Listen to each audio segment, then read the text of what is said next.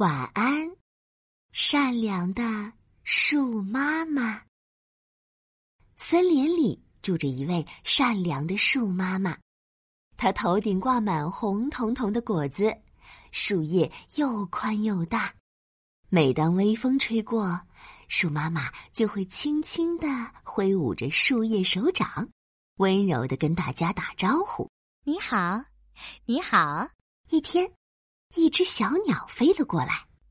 “你好。”树妈妈挥舞着树叶，轻轻地说：“嗯，你好，树妈妈。”小鸟有些伤心：“哦，你遇到什么困难了吗？”“昨天夜里，大风把我的鸟巢刮走了，我没有家了。”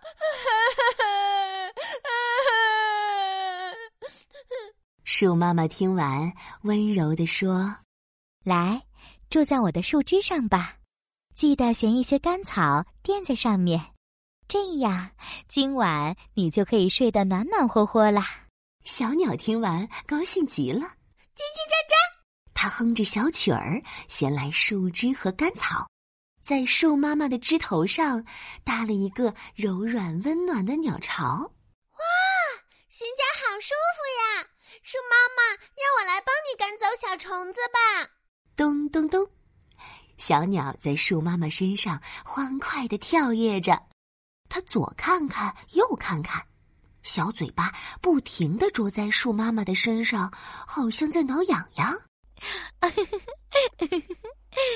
树妈妈开心地笑着，没一会儿，小鸟就把树妈妈身上讨厌的小虫子全部赶跑了。哦，哎呦呦，哎呦呦！一条小蚯蚓虚弱地趴在大树下。“啊，你好，小蚯蚓。”树妈妈挥舞着树叶，轻轻地说：“你遇到什么困难了吗？”“啊，昨晚下暴雨，土里太闷了，我就钻出来透透气。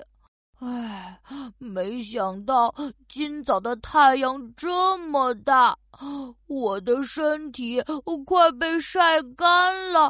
唉唉，我都没力气钻回土里了。唉。”哗啦啦，哗啦啦，树妈妈轻轻地脱下它宽阔的树叶，一片一片温柔地盖在小蚯蚓的身上。“亲爱的小蚯蚓，快打上小伞吧，遮住阳光，你就不会被晒干了。”小蚯蚓躲在树叶下，慢慢地往土里爬去，泥土里的水分滋润着它干燥的身体。